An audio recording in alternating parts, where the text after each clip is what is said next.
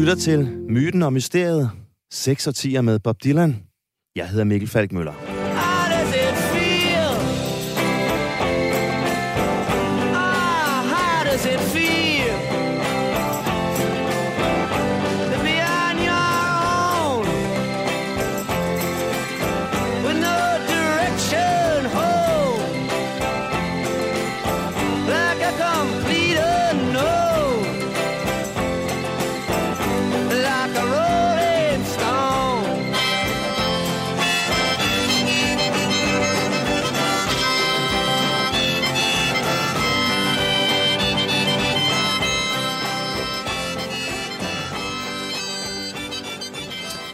Velkommen til et særafsnit af Radio 4's store sommerserie om Bob Dylan, myten og mysteriet Bob Dylan i 6 årtier. Her der har jeg, Mikkel Falk Møller, igennem 12 afsnit i løbet af sommeren dykket ned i Bob Dylans 60 år lange karriere, helt fra starten af 60'erne og op til i dag, i selskab med forskellige Dylan-fans, kendere, eksperter og fagfolk. I det her afsnit, der vil jeg så tage nogle af seriens bedste fortællinger fra alle 12 timer, kogt ned til 55 minutter, og vi starter med Bob Dylans stemme i selskab med sanger og stemmecoach Julie Lindell. For hvis man som mig er Bob Dylan-fan, så oplever man tit, at andre eller store musikelskere har det svært med, eller decideret ikke bryder sig om Bob Dylan. Alene på grund af mandens karakteristiske, raspende stemme. De kan måske godt lide Bob Dylans melodier, tekster og sange, når de er indspillet af andre kunstnere. Men når Bob Dylan selv leverer dem, så står de af og går eller slukker for musikken, og synes generelt bare, at manden slet ikke kan synge overhovedet. Men kan han virkelig ikke det? Og hvordan lyder hans stemme egentlig, set ud fra et professionelt synspunkt? Det skal vi høre om nu i selskab med en af landets allerbedste og mest brugte korsanger og stemmecoaches, Julie Lindell, som har lavet kor- og studiearbejde for så forskellige navne som Anne, Sanne og Lis, Cliff Richard, Rick Astley og mange, mange andre. Her der lægger vi ud med at høre om Julies eget forhold til Bob Dylan? Øh, som svigerdatter synes jeg da, han er skøn, som han bringer begejstring i min svigerfar, den gamle øh, hippie, der lige er blevet 70. Min svigerfar forguder Bob Dylan, så øh, der skal vi altid høre Bob Dylan, og han, det er Bob er Gud. Som øh, sangcoach og professionel sangerinde er han min øh, yndlingshader-version. Så vi er... Det, jeg, men jeg vil sige, at øh, jeg er ret god til at tage min smag ud af min undervisning. Jeg kan godt øh, kigge på det objektivt, øh, og jeg kan også godt se, hvad det er, min svigerfar, han øh, har en, en, en ongoing snak om Bob. Ja. Han er en, en torn i kødet på, gode, på godt og på godt og ondt. Mm-hmm. Men så har, jeg, så har jeg faktisk fundet den helt perfekte i dig, fordi jeg synes jo, jeg er jo kæmpe Bob-fan, og jeg ja. elsker jo hans stemme, altså også de forskellige stemmer, han nu har. Jeg synes jo, det lyder smukt på mange måder, men jeg har jo også lagt mærke til, at det, der skræmmer folk flest væk i Bobs univers, det synes jeg netop er hans stemme. De kan måske godt lide sangene og teksterne, og hvis andre har indspillet hans nummer, men uh, hans ja. egen stemme kan de ikke rigtig fordrage. Nej. Og det synes jeg kunne være spændende sådan at, at dykke lidt ned i. Altså, hvad er det med denne her stemme her, som gør, at det både kan tiltrække nogen og, og skræmme nogen fra? Uh, så hvis vi starter med at sådan generelt at lige tale om hans stemme. Uh, hvad, er det, hvad er det for en stemme, han har, og hvad er det med den? Jamen, øh, som sangcoach vil jeg sige, han har jo en meget øh, fuld metalstemme, eller det man kalder fuldregister, som også er talestemme for mange mænd. Den jeg taler i lige nu, hvor man taler lidt nede, man taler ikke sådan her, hvor der ikke er metal på, som er sådan lidt en, en øh, stemmelæberne er lidt tynde på den måde, eller på randen, men, men man taler øh, og synger, åh ja, yeah, der er sådan ret øh, god volumen i den. Mm-hmm. Mariah Carey vil synge, ah, og Bob Dylan, han vil sige, eh. Altså, så det er faktisk også den lyd, man råber med. Hey! Eller man på stadion, fodboldstadion, siger, ole, ole, ole, ole. Nu vender jeg lige hovedet lidt til siden, ikke? ole, how many roads? Altså, det er, det er en ret... Øh...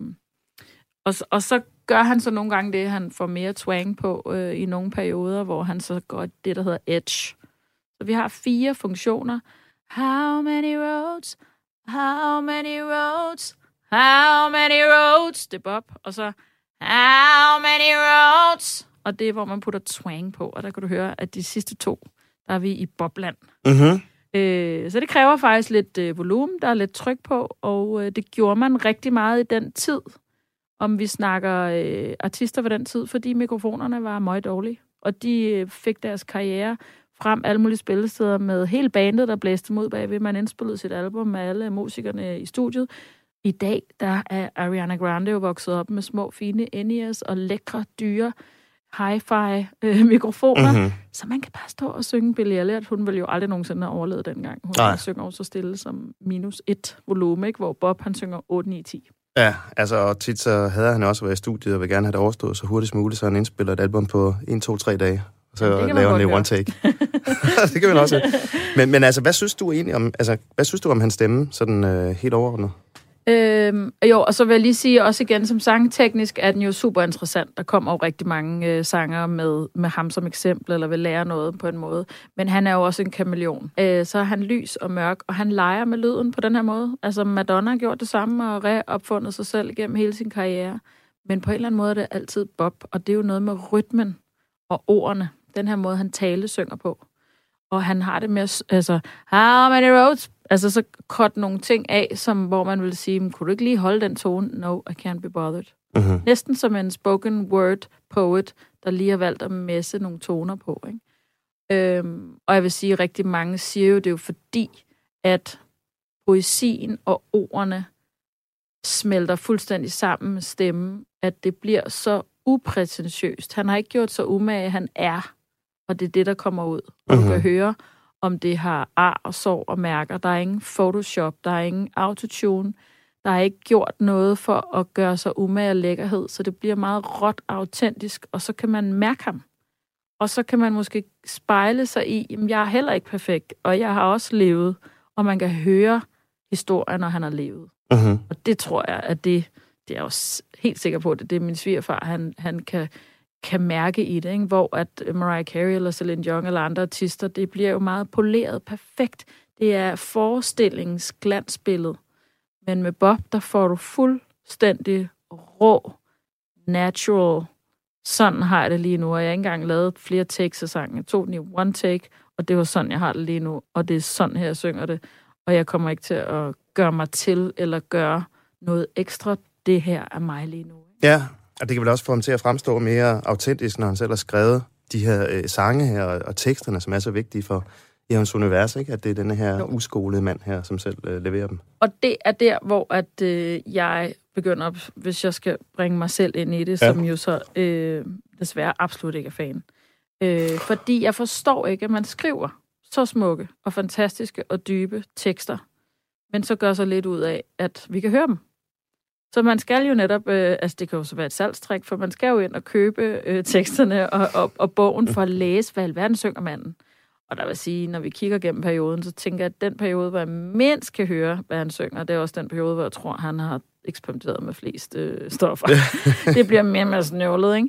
Men, men det er jo det, der, der bliver en, en form for skat, man skal til. Hvad, hvad synger han? Hvad er det? Altså, øh, mm. man skal jo virkelig sætte lytteren på, på arbejde. Ja, og især, især til live-koncerterne med ham, der står man sådan, hvad, hvad er det for nummer, han er gang i? Og måske først til, til allersidst har man fundet ud af det, ikke? Ja, og det er jo, det er jo sjovt, når man, altså, det er jo på en eller anden måde at, at underspille, eller altså, når man i virkeligheden har sådan en... Øh, sådan nogle fantastiske How many roads can a man... Altså, nogle af de tekster der ikke, øh, er guld, uh-huh. men så, så dirty har han guldet op. Han smider det ned, han smider perlerne ned i mudderpølen, og man tænker, men det er jo bare at... Hvorfor må det ikke bare være, så vi får det lige ind? Men nej, vi skal kæmpe for det. Ja. Og han, øh, det, der er ikke noget, der skal være nemt der, og vi skal kæmpe for det. Vi skal gøre os umage. Han forlanger noget lytteren. Det er ikke øh, easy listening eller mainstream. Han forlanger og hiver dig ind og siger, det her, det, det er ikke sødmælk. Mm. Jeg leverer noget på meget mere øh, demanding på en eller anden måde. Det, det er sådan lidt uh, take it or leave it, ikke? My way sige. or the highway. Det er rimelig, rimelig meget uh, fuck off attitude, ikke? Ja. Så man kan sige, jeg vil da ikke sige, han er da ikke gået mainstream, eller også så er han. Han er i hvert fald langtidsholdbar, og det må man give kæmpe respekt til. Men altså, jeg, min yndlingsaversion øh, er der at, at sige, at han sådan bøvse synger, ikke? Eller han lige orket at synge, men han faktisk bare gerne vil tale, ikke? øh, så det er, det, det er jo, øh, jamen jeg ved, jeg, der er nogen, der virkelig, det kan sikkert få nogens PCK at ja, ja. her, men det ja. bliver jo, hvor man tænker, kan du bare lige stramme lidt an, men nej. Mm. Og øh, det siger jo også noget. Det er mm. også et Mhm. udtryk. Mm. Øhm, Jule, jeg har sendt dig nogle numre, og ja. øh, som vi skal lytte lidt til, øh, så vi lige sådan kan få en, en, en smagsprøve øh, på, hvad, hvordan han egentlig lyder, fordi han stemmer jo an, altså ændrer sig sådan helt vildt i løbet af de sidste seks årtier, hvor han har været i gang. Ja. Øhm, en af mine gamle Dylan, øh, journalist, kollega og venner, Henrik Vesterberg, han, han skrev engang, at Bob Dylan, et langt essay om Bob Dylans syv forskellige stemmer, øhm, og, hvor det virkelig er ændret radikalt. Øhm, Jeg ved ikke engang, om det kan gøre det. Nej, altså. det, det, jeg, jeg mener også, han, han sagde, at han er, der er også flere nu, der, Ja. ja. at han er kommet endnu, endnu videre, ikke? Men det er Ja. sygt interessant som sangcoach. Og det er der jo også få, der ændrer så meget. Altså for eksempel Dolly Parton, som er fra samme periode, Mm-hmm. er jo meget, lyder stadig som Dolly Parton. Altså der, der Ja. er slet ikke den ændring. Øh, Så det er, jo, det er jo også super spændende, og han har spejlet sig i nogle forskellige. Han har været igennem nogle perioder, også med sin, sine tekster, Ja. ja. og sin, øh, sit udtryk, og sin politik, og, og sin agenda. Ikke, der er jo, han jo, og et eller andet sted, så er der jo en, nogle mennesker, der er vokset op med ham. Han har jo repræsenteret nogle tidsperioder. Præcis. Det, han har jo stayed true. Hvis han var blevet ved med at være den samme, så havde han jo holdt fast i noget, der ikke var true. Og det er jo, det må man give kæmpe respekt. Nu har du øh, meget inde på Blowing in the Wind. Så lad os lige prøve at høre første minut af den, hvordan den egentlig lyder. How many roads must a man walk down before you call him a man? How many seas must the white dove sail before she sleeps in the sand? And how many times must the cannonballs fly before they're forever banned? The answer, my friend, is blowing in the wind. The answer is blowing in the wind.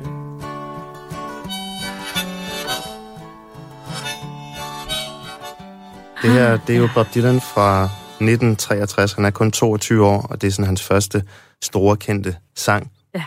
Hvordan øh, lyder han her? Hvad er det for en stemme, han har her i starten af hans karriere? Han, øh, det er jo et af, det er jo et af de få tidspunkter, man kan høre, hvad manden synger. øh, der er jo en, en øh, fantastisk god tekstudtale, og så kan jeg ligesom sige, det har jeg sagt en gang til ham, fordi det kommer ikke... Men hvor, man ved jo så, at han kan udtale tekst, ikke? Mm. Så vi hører jo hver eneste ord her. Men, øhm, og han har jo, i amerikansk i forhold til dansk, har de mere twang. Vi har ikke særlig meget twang på dansk. Øh, Twang, kan du lige forklare, hvad det Twang det kan man finde ved Ord. at sige ordet twang, Twang. og så fryse i sin, med sin mund. Så siger twang. Æ, æ, æ. Æ, æ, æ. Og der er mange, der tror, at han er nasal. Det er den her lyd. Ja. Det er han senere, men her er han... Æ, æ, æ. Det er øh, arytenoid og epiglottis, der går sammen ned i halsen og laver en flaskehals lige over stemmelæberne. Jeg kan sige... Ha. Så kan jeg ligesom pinche, ligesom hvis der var en vandslange, og jeg så pinchede vandslangen, så kan jeg få lyden til at blive mere twanget og skarp, mere hekseagtig, mere... Øh, ja. Og han kunne sige, how many roads? Men han siger, how many roads must a man? Og det er altså ikke nasal lyd, det er mm. twang-lyd, det er nede i halsen. Senere bliver den mere nasal Ja. op i, how many roads? Det er op i, det er, det, begge ting har en skarphed, men det nasale øhm, bliver aldrig kraftigere, for eksempel. Det er sådan lidt mere fransk. Tror du, det er sådan et bevidst udtryk? Nej, det tror jeg, øhm, fordi jeg taler amerikansk. Okay, Og det tror jeg er en del af den accent, han øh, har der, hvor han kommer fra. Han er vokset op. ja. Det er fra, Øhm, fra Minnesota. Yeah, so when you're from Minnesota, you speak American like this, and they have a lot of twang in their language. Det, altså den her amerikanske lyd, som du også kender fra cowboyfilm og så videre. Øhm, og og øh, de har bare meget twang i sproget. Og han taler og synger lige i samme sted. Hvis han havde lavet helt korte ord, så var det faktisk hans talestemme, men nu synger, holder han How many roads? How many roads? Så det er han bare lige forlænger ordet og holder det, så bliver det til sang. Mhm. Det han er fuldstændig forlængelse af den måde, jeg tror, han taler på på det her tidspunkt. Men der er en sjov ting, og det er, at man kan mærke, at han prøver at få det til at lyde lidt, lidt øh, groft. Mm-hmm. Han, Mhm. det må ikke lyde, det er jo ikke, øh, vi er jo ikke ude i, øh, i en eller anden skøn sang. Han prøver at få sådan lidt kunne han få lidt distortion, eller lidt creak, eller lidt hæshed. Det må gerne lyde sådan lidt sejt. Ja, ja, det skal ikke lyde. Men han kan ikke rigtig finde lyden. Så, how many roads? Men det er jo ikke kommet til, how many... Den her creak, eller... Ja. Ah, altså de her distortion og creak-effekter, som han finder senere, dem har han ikke fundet nu. Nej. Og her der går vi ud af min samtale omkring Bob Dylans stemme med stemmecoach og sanger Julie Lindell. For nu skal vi som lovet møde en mand, der ikke bare har mødt Bob Dylan, men som har indspillet album med ham, været på verdensturné med ham, og som sørme også har svømmetrænet med ham inden deres koncerter. Det her boende dansk-amerikaner Billy Cross, som i slutningen af 70'erne var lead-gitarrist i Bob Dylans band, og var med til at indspille studiealbummet Street Legal og live-albummet At Budokan. Hvordan det var pludselig at blive en del af Bob Dylans verden, skal vi høre Billy fortælle om efter det her nummer her, Mr. Tambourine Man, live fra 1978, hvor Billy Cross spiller guitar.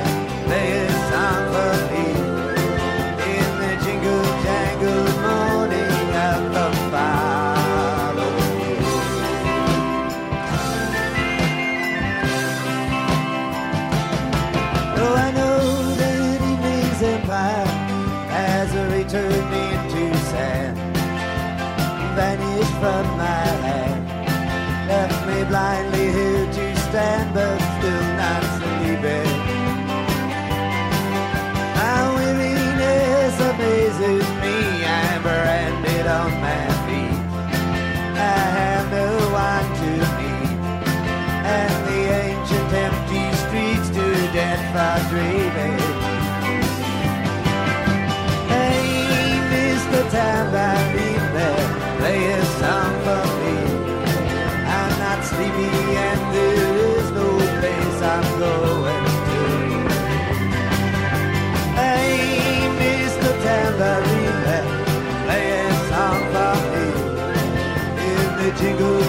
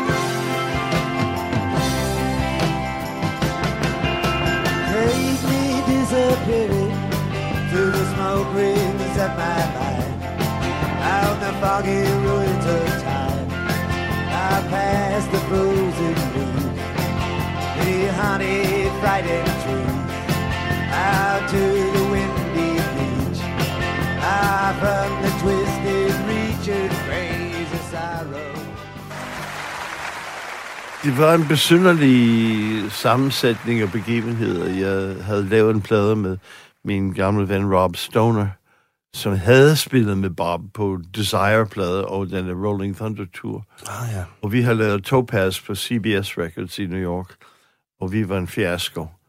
Og label har droppet os, og det plade var ikke nogen succes, tværtimod.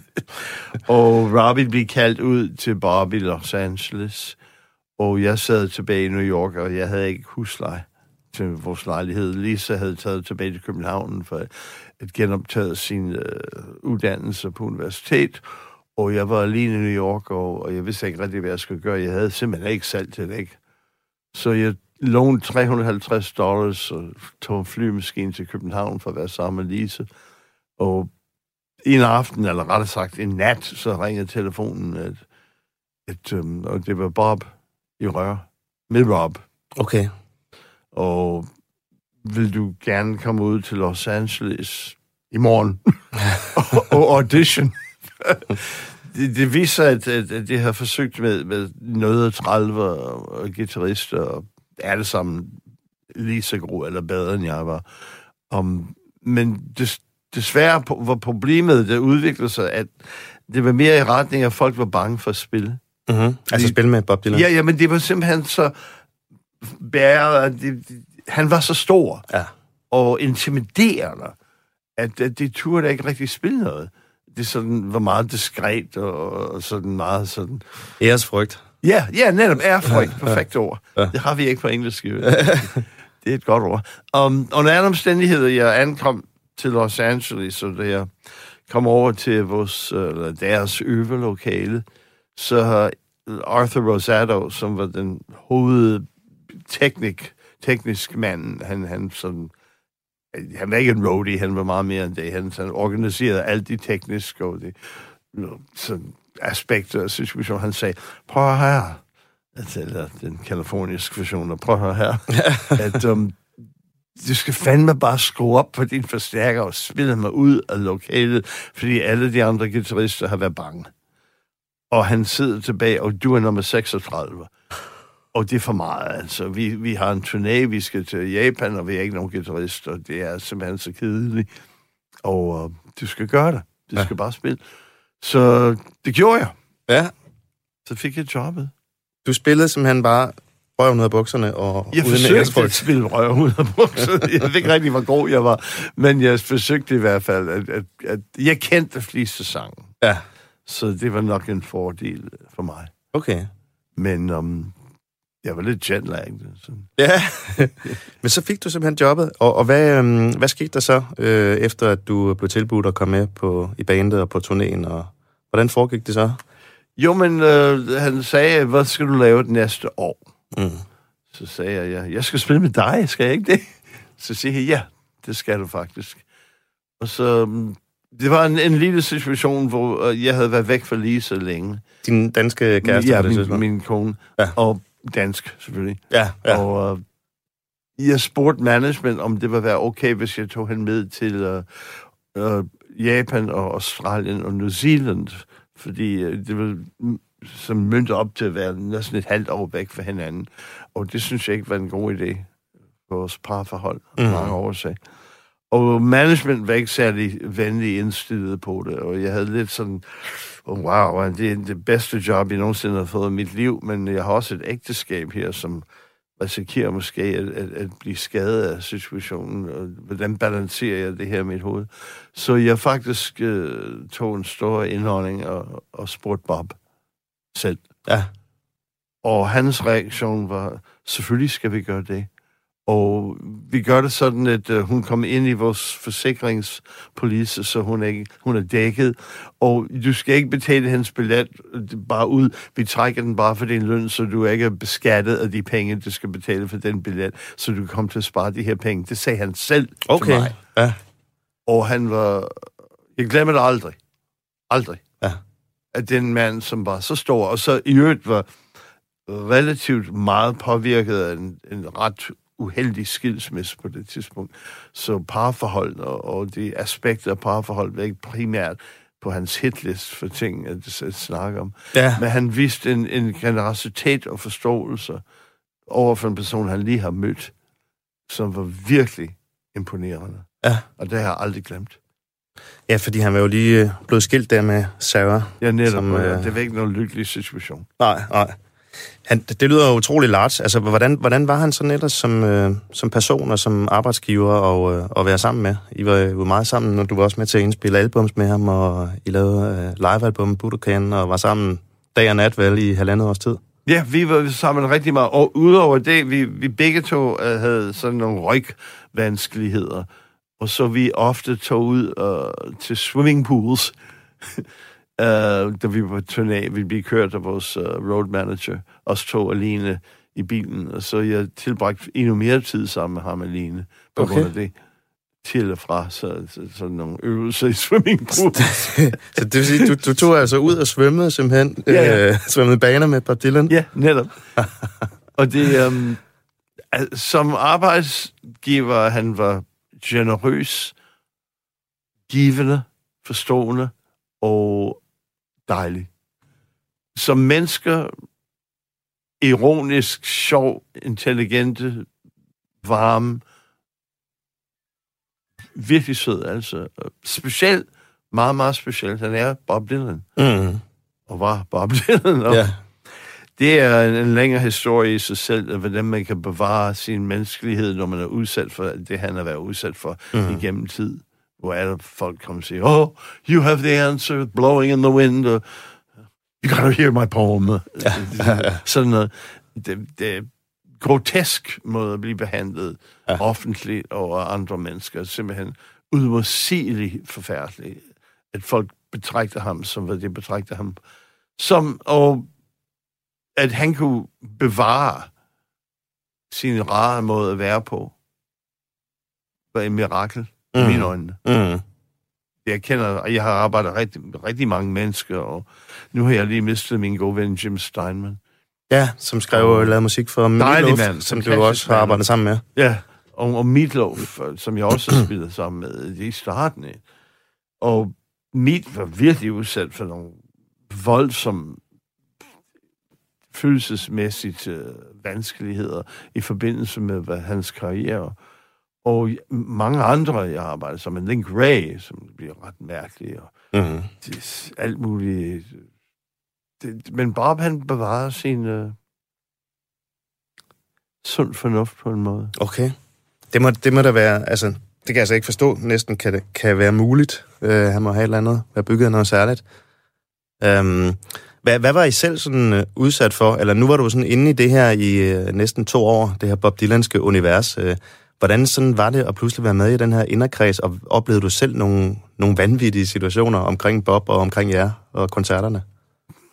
Det var heldigvis, var jeg ung og dum. Og jeg mener, når jeg siger heldigvis, så ligesom hvis vi kom tilbage til det der med, de guitarister var bange for at manifestere sig i hans selskab. Ja. Jeg var også, hvis jeg havde den opfattelse og den forståelse, og hvor vigtigt en person han er dengang, så ville jeg også have været til en vis grad handlingslammet. Og jeg tog det, men det var bare, sådan var mit liv. At, øh, det var, de mennesker, der var i bandet, var sindssygt fede. Mm. Det var sådan nogle dejlige, nede på jorden, super dygtige, utroligt talentfulde, meget, meget rare mennesker. De folk, der vi, vores lydfolk, vores lysfolk, selv de folk, der hang vores anlæg hver aften, var super rare mennesker. Det var en turné, der bestod i, groft sagt, næsten 54 mennesker. Okay, ja. At, øh, for dengang, det var rimelig stort. Ja, altså. ja. I dag, det er ingenting. Men uh, dengang, det var der stort. Og jeg, det var ikke den eneste person, jeg kan huske, jeg kunne lide. Det var virkelig, udover at være professionel, det var folk med en menneskelig dybde, som jeg synes var meget, meget dejligt at være i nærheden af. Og det selvfølgelig er nogle episoder, hvor du, når man er på turné i, i den grad, vi var, og der er nogle ting op og ned, og sådan, når folk kan Det er være en lille smule dit og dat, eller har taget lidt for meget coke en dag, eller drukker for meget rødvin en anden dag, eller Ja, ja. træt, eller, eller sav, savner familien, eller børn, eller hvad det ellers er, hvad man var, man var væk fra. Mm. Men um, fantastisk oplevelse, og jeg mødte, I mean, jeg mødte så mange fantastiske mennesker i, i selskab med Bob. Hvem, hvem for eksempel? Ferlinghetti, Okay. det var virkelig... Uh, Beat, øh, ja, ja, beatdigteren. og jeg kendte Allen Ginsberg i forvejen, fordi vi begge to læste på Columbia, og min onkel var hans professor, og vi kendte hinanden. Men så, så, så, så ja, Allen og Peter var med, og jeg hang, hang ud med dem der. Hang ud med Allen Ginsberg, kammerat. Ja. I mean, det er stort, altså. Ja. Og, og Lawrence Ferlinghetti, det er kæmpestort. I mine øjne, med Phil Spector, jeg Ja. mødte ham, og det er også stort. Ja. At det er jo alle de her fantastiske mennesker, og ja, jamen, det var, det, jeg var ligesom, wow, er, er det virkelig mig, der er midt i det? Ja. det kunne jeg ikke forstå. Nej, det er klart. Hvad, hvad med sådan, øh, jeg tænker sådan, øh, under den lange turné, og der er sikkert nogle af koncerterne, som har været sådan, øh, har der ikke været noget pres på? Altså nogle af de store koncerter i London og New York og LA og, og Japan, hvor der var alle mulige berømte og øh, mennesker til stede, som I skulle sådan ligesom spille op for. Øh, var der ikke noget vis pres øh, under showet, Jamen, eller hvordan? Nej, det, jeg synes ikke, jeg opfattede det som pres. Mm. Ja, ja, det var en sjov ting, der skete for mig i London, fordi at, øh, da vi spillede i Earl's Court, jeg tror, det var George Harrison, han sad lige foran mig. Okay. og ja, ej, det er mere virkelig pinligt det her. Jeg havde en kæmpe stor guitar solo i afslutningen af Like a Rolling Stone, og, og jeg, det var, jeg kan sige, at jeg, det var lidt sved under ærmene. det, var, George Harrison, men jeg, jeg, jeg kunne spille hver eneste tone, han har spillet hele sin karriere. Jeg har lært hver eneste læg og hver eneste solo. Og det var han lige foran mig. Jeg kunne ikke holde mine øjne væk fra ham. Det var, det var jeg totalt ufokuseret. Så kommer det tidspunkt, jeg skal spille den solo, og jeg træder frem, og jeg trækker ledning ud af gitaren. Ja. Og den simpelthen... det, det var lidt tof. Ølskort, var det ikke der, hvor I spillede rigtig mange over 10 udsolgte koncerter, eller var det 16 eller et eller andet? Det var mange ja. koncerter, men det var så velorganiseret, og folk var så professionelle og hensynsfulde mm. over for hinanden, at uh, jeg synes ikke, det var hårdt. Og når du spiller sammen med folk, der er så god, det giver en sikkerhed. Mm. Men, men man er afslappet på scenen, fordi man kan regne med dem. Ja. Havde I lydprøver inden hver koncert? Og, øh, lydprøver varede lang over en time hver mm-hmm. eneste aften. Og det er, det er mange årsager til at gøre sådan noget. Det første, det er, hver eneste aften har en anden akustik. Og man skal spille det op. Man skal vende, ørerne skal vende sig til den akustik. Så når man har spillet en time, halvanden times tid, så er man sådan set dus med, med lyden. Mm-hmm. Og det, det er en rigtig god idé. Det har bare lært mig om blandt andet mange andre ting. Hvad? Men det der, hvor vigtigt det er at lave en omfattende og velorganiseret og, og intens lydprøve. Og så og ofte tog han med nogle nye sange. Vi, vi har den, jeg har den allerførste indspilling af Slow Train Coming. Mm-hmm. Det han lige skrevet, da jeg sad ved siden af ham i bussen. Og så kommer vi til uh, lydprøve, så spillede vi den første gang ever under andre sange også. Ja. Så det var altid et eller andet, som han prøvede af mm-hmm. til lydprøve. Og så kunne vi bare jamme og, og lave nogle ting. Ja. Hvad, hvad lærte han dig ellers? Øh, du sagde, han lærte dig mange ting, Bob Dylan. Lærte han dig nogle ting om livet, måske? Om, øh... Han lærte mig rigtig meget. Om det ene ting, han lærte mig, som, som den dag i dag er et stor del af min opfattelse, hvad jeg laver, det er, at en sang kan laves på præsenteres på mange forskellige måder. At genremæssigt, tonart, rytmikken, øh, tempo, selv akkorderne kan ændres undervejs, hvis teksten fungerer mm. i, i den sammenhæng, der bliver præsenteret i. Og det vil sige, at man kan lave en sang i 4, 5, 6 forskellige udgaver, som ligner slet ikke hinanden, men stadigvæk fungerer hele tiden det har været forvirrende for mig som sangskriver, fordi at, øh, jeg prøver nogle ting af, og jeg bliver tabt i en, sådan en, en tom swimmingpool af forskellige idéer. Men ikke desto mindre har det været en kæmpe befrielse, mm. at vide, at tingene kan, du kan ændre på tingene, uden at skade noget. Ja. Så han, fordi at øh, jeg vil ønske, at jeg har, jeg vidste lige så meget, som han har glemt, med hensyn til musikhistorie, at øh, han har turned mig på nogle kunstnere og nogle indspilninger og nogle plader, som har været ubetaleligt smukt og lærerigt for mig at have beskæftiget. Jeg kendte ikke nogle af de folk, han turned mig på og han sagde, du skal høre det her, eller prøv at høre den her, eller har du hørt den der? Og nogle gange, hvor han laver noget, så har du hørt den der, og det var ikke en person, han tog bare pis på mig. det var, Nå, okay, ja. det var virkelig sjovt. For det at teste Og her var det altså Billy Cross, der fortalte om at være på turné og indspille album med Bob Dylan i slutningen af 70'erne. Og nu springer vi frem i tiden, helt frem til 2016, hvor Bob Dylan modtog Nobels litteraturpris som den første og eneste musiker og sangskriver nogensinde. Til at fortælle om verdens fornemmeste litteraturpris og Bob Dylan, så ringede jeg til Anne-Marie Maj, litteraturprofessor ved Syddansk Universitet, der her kommer på banen og giver os et indblik i Bob Dylan og Nobelprisen. Velkommen til, Anne-Marie Maj. Du er litteraturprofessor på Syddansk Universitet, du er forfatter, og øh, så er du altså rigtig vild med Bob Dylan og ved en masse om ham. Og det er jo altså derfor, at jeg øh, har ringet til dig nu her.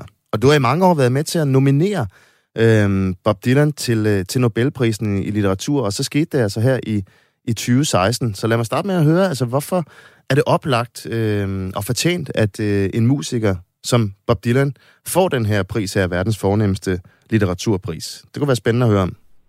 Jo, jeg synes jo, at øhm, han har virkelig været med til at forandre litteraturen og forandre den litterære kultur på den måde, at øhm, den, den stærke dækning, den der også eksperimenterer og tør noget med følelser og udtryk, den ikke alene er sådan noget, der står i små bøger på pæne hylder, men er noget, der lever blandt mennesker og når rigtig langt ud. Det synes jeg, at øh, det er virkelig noget ganske særligt, at det er lykkedes for ham at forandre litteraturen og kulturen på den, den litterære kultur på den måde.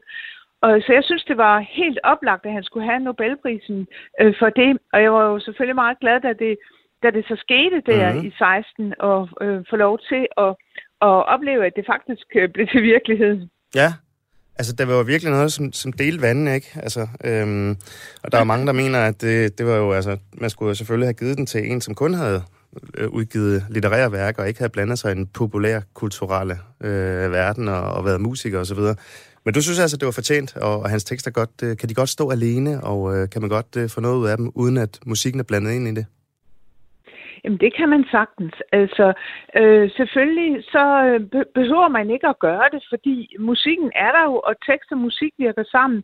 Men teksterne er også i sig selv stærke, og Dylan har jo i øvrigt øh, for uden sine mange, mange sange, øh, det kæmpe katalog, han har, der har han jo også skrevet, øh, han har også skrevet digte, som han har, har offentliggjort og mm.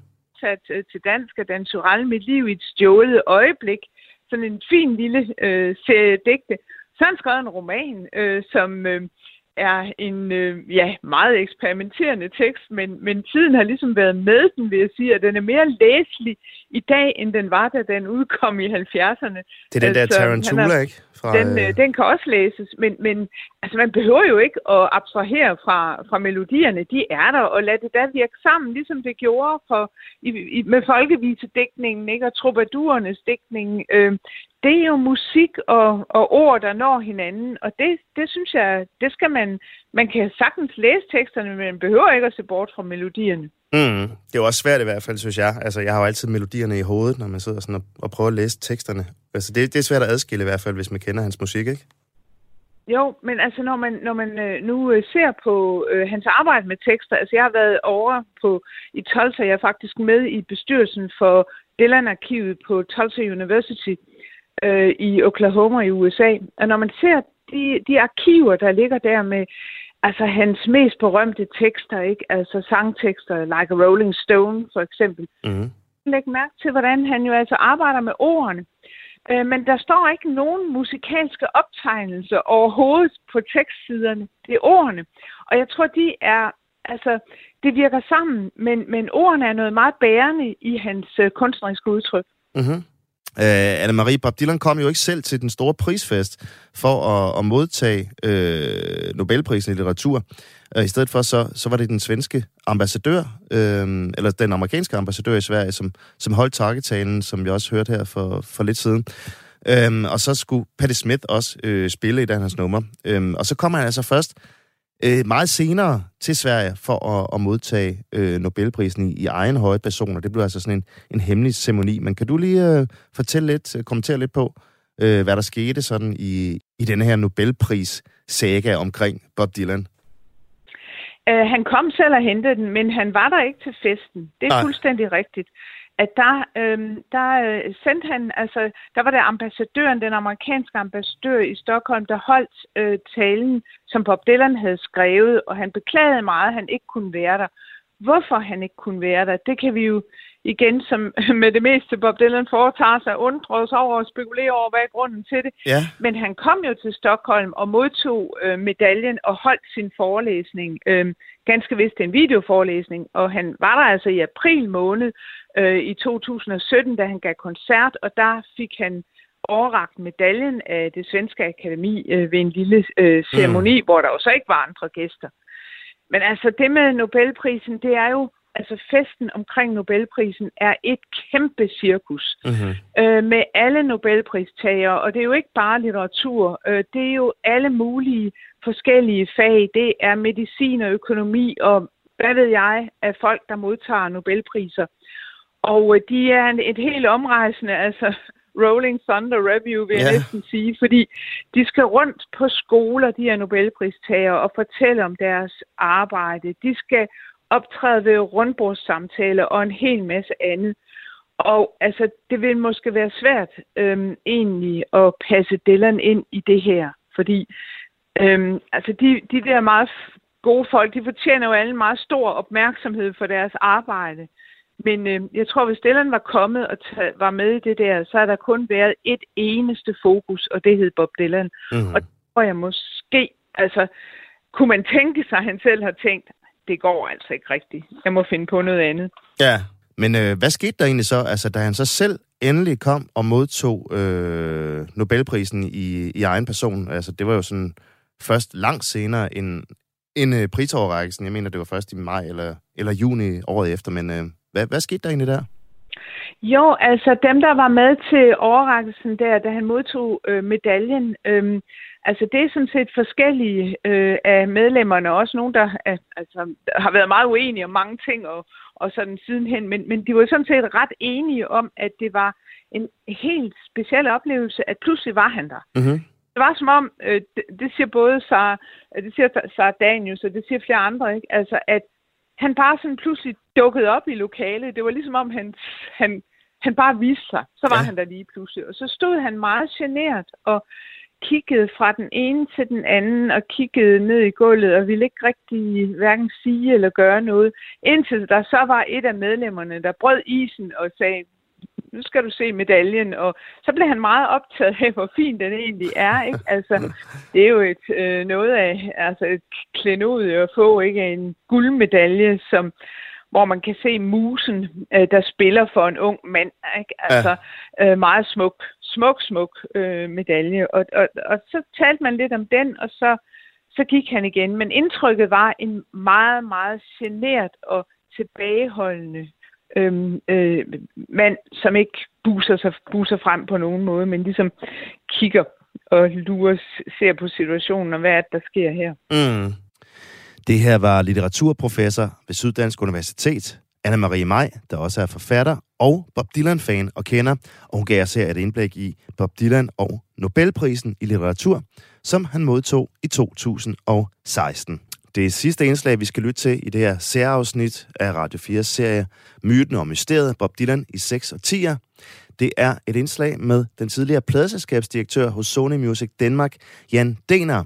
Han var pladeselskabsdirektør for Sony Music i slutningen af 90'erne og starten af 00'erne.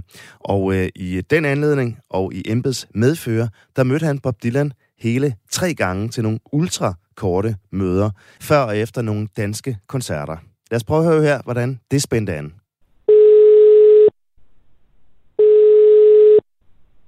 Hallo?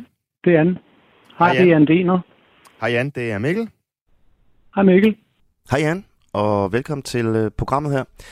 Jeg ringer jo til dig, fordi at øh, du arbejdede hos Sony Music, øh, var direktør for Sony Music Danmark i årene 94 til 2002, hvor du blandt andet udgav Bob Dylans musik i Danmark, og i den forbindelse, der mødte du altså også, øh, som du skrev til mig, Bob Dylan hele tre gange i embeds medfører. Og det er jo vildt nysgerrig på at, at høre om, hvordan, øh, hvordan det foregik. Øh. Så øh, jeg tænker, at du ikke bare kan fortælle om, øh, altså, hvordan foregår det, når man sådan skal ind og møde Bob Dylan øh, i embeds medfører? Det foregår på den måde, at det er lidt forskelligt fra alt efter, hvad det er for en venue, vi taler om. Ikke? Men, men Roskilde eksempelvis, ikke? der Mhm. foregår det sådan, der er, der er et stort, øh, er et stort backstage-areal, ikke?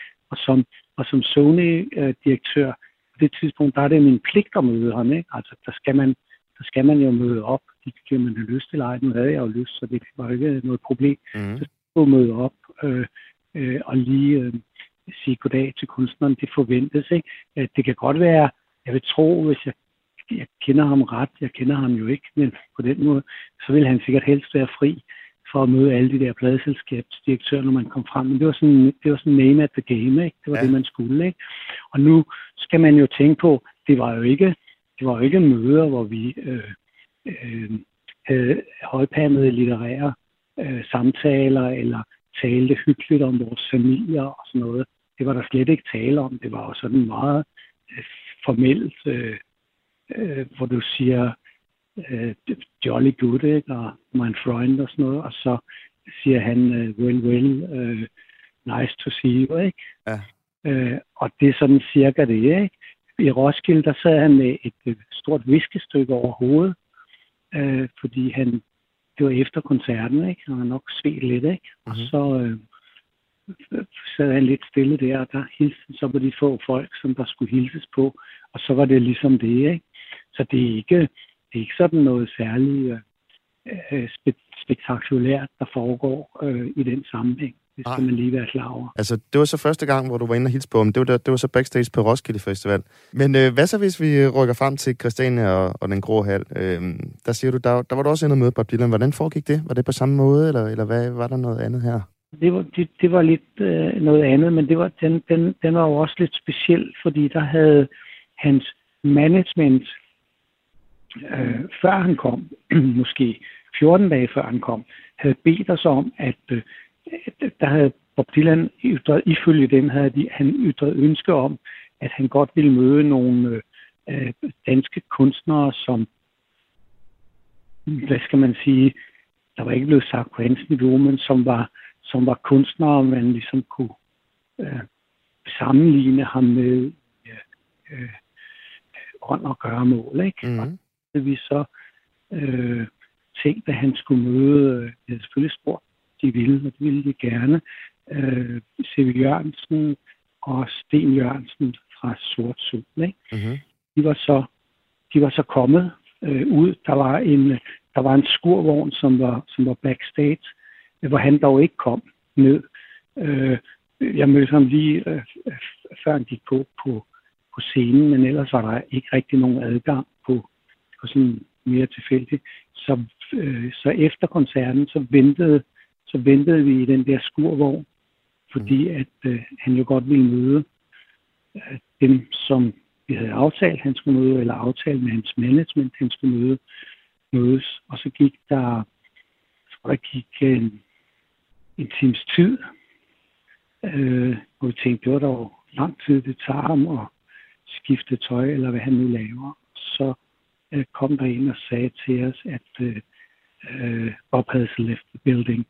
Øh, så det var jo sådan en ret stor skuffelse, og, øh, og egentlig også ret tavle, øh, synes jeg, når han til syneladende selv havde bedt om at møde nogle lokale kunstnere. Mm.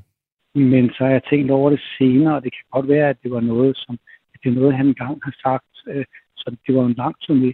Han har sagt, at det kunne være interessant på den turné at møde nogle lokale kunstnere øh, rundt omkring. Og så kan det jo godt være, at øh, managementet bare har ringet op til de forskellige lande, og så har folk stillet op mere eller mindre, eller flere eller færre. Og så er det ikke rigtig noget, han har fået noget at vide om bagefter, fordi kommunikationen har været dårlig. Så Ja. det kan godt være, at det er det, han skal. For jeg kan ikke forestille mig, at han ville brænde øh, lokale kunstnere af, som, øh, som, som havde stået og ventet på ham. Det har jeg svært ved at tro. Ikke? Ja. Og han er, hvad skal man sige, meget privat og øh, meget sig selv. Men ja, det tror jeg egentlig ikke, han ville. Men altså, på alle omstændigheder, så virkede det jo ikke, øh, så var det jo ikke, øh, så var hverken jeg eller han øh, ugens medarbejder, kan man sige, Mm. efter den oplevelse. Men, men så hvis vi tager det sidste, øh, det sidste møde med, med Bob Dylan, det siger du så, at det var da han spillede den her øh, intimkoncert i Horsens i år 2000 for, hvad var det, jeg mener, det var maks 500 billetter, der var til salg, eller også var det endda kun 250 billetter. I hvert fald meget lille sted. Ja. Hvad, hvad skete der så der? Jamen, der skete sådan set ikke andet end, at, øh, at da han øh, kom ud fra koncerten og igen ned i det, det var jo et teater, så der var ikke så meget plads bagved, ikke? Så, så fik jeg et, øh, et meget vådt og sødt håndtryk, ikke? Øh, og så øh, var han øh, inde i det næste rum, ikke? Mm-hmm. Det var sådan set, hvad der skete der, ikke? Det, jeg vil sige, det lyder som om, det er nogle, nogle meget ultrakorte møder med ham. Ja, det er det. Men som jeg, som jeg også sagde, altså, jeg, dybest set tænker jeg, øh, at, at det man egentlig helst fri for, ikke? Ja.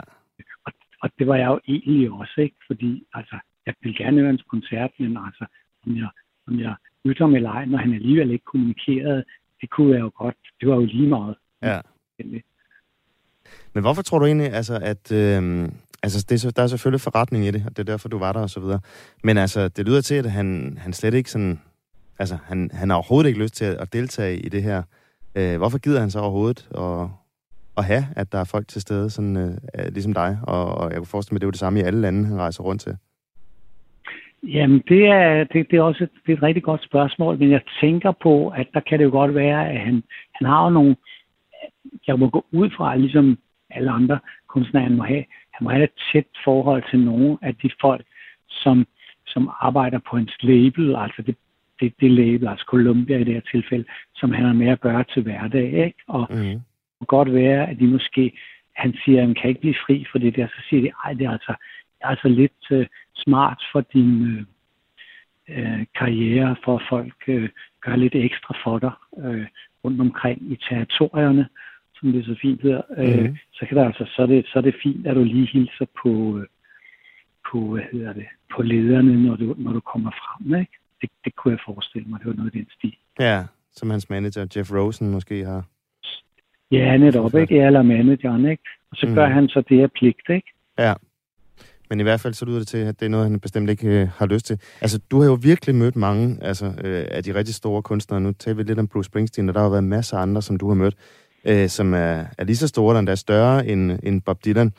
Øh, men altså, det lyder lidt som om, de andre store kunstnere, som er endnu større end da, altså, de er måske lidt øh, mere åbne og medgørlige end, øh, end Bob Dylan, eller hvordan? Ja, jamen, der, der er nogen, der, der, der ligefrem er sjove og festaber, ikke? Og, øh, hvad hedder det, laver fester hele natten og sådan noget. Så, Ja. så jeg vil bestemt sige, at Dylan er nok den mest kedelige, jeg har mødt, ikke? Ja. hvad, hvad, var du skuff, har du været skuffet over, at øh, de her tre... Overhovedet, øh, overhovedet ikke. Nej. Fordi at det er, det er jo, altså, det, det, er det er også et spørgsmål om, hvor, hvor social er du øh, som kunstner, ikke? Og, og, og nogle er meget sociale, og, øh, og nogle har, er, er meget mere private, ikke? Mm. Og, og det skal man jo have lov til, altså det er jo, det er jo rimeligt nok, ikke? Fordi de, de er der jo ikke for at øh, nødvendigvis, at de så, når mange af dem holder af dem, så er de der jo ikke for at holde fest. Er det jo, eller er det fordi, at de godt vil give deres publikum en god koncertoplevelse i det her tilfælde. Ja. Jeg, jeg tror faktisk, han er, jeg tror, han er, ja, som jeg siger, han er meget privat. Jeg tror også, han, jeg tror egentlig også, han er ret genert, Mm. Ja. når det kommer til stykket. Så har han måske også, øh, så, så har han måske også udviklet noget, som det der er mange, der gør, og det kan jeg godt forstå. Altså sådan, øh, sådan lidt, han holder legenden ved lige, ikke? Ja, bestemt. Det er jo, øh, det er jo en del af hans, øh, hans. Ja. image, ikke? At være den her gådefulde karakter. Ja, netop. Netop, ikke? Og så kan han jo ikke gå rundt og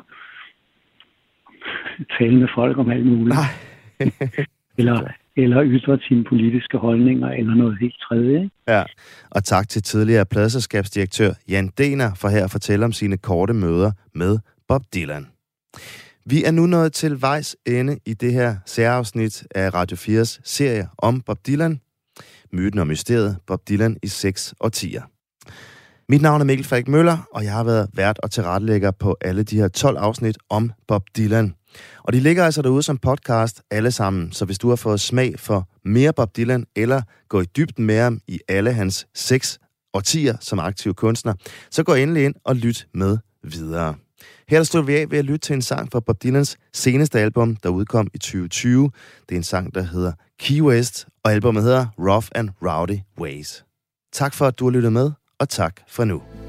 down in the flatlands, way down in Key West. Key West is the place to be if you're looking for immortality. Stay on the road, follow the highway sign. Is fine and fair. If you lost your mind, you'll find it there. Key West is on the horizon line. I was born on the wrong side of the railroad track. Like Ginsburg, Corso, and Kerouac. Like Louie and Jimmy and Buddy and all the rest. Well, it might not be the thing to do, but I'm sticking with you through and through. Down in the flatland, way down in the Key West. I got both my.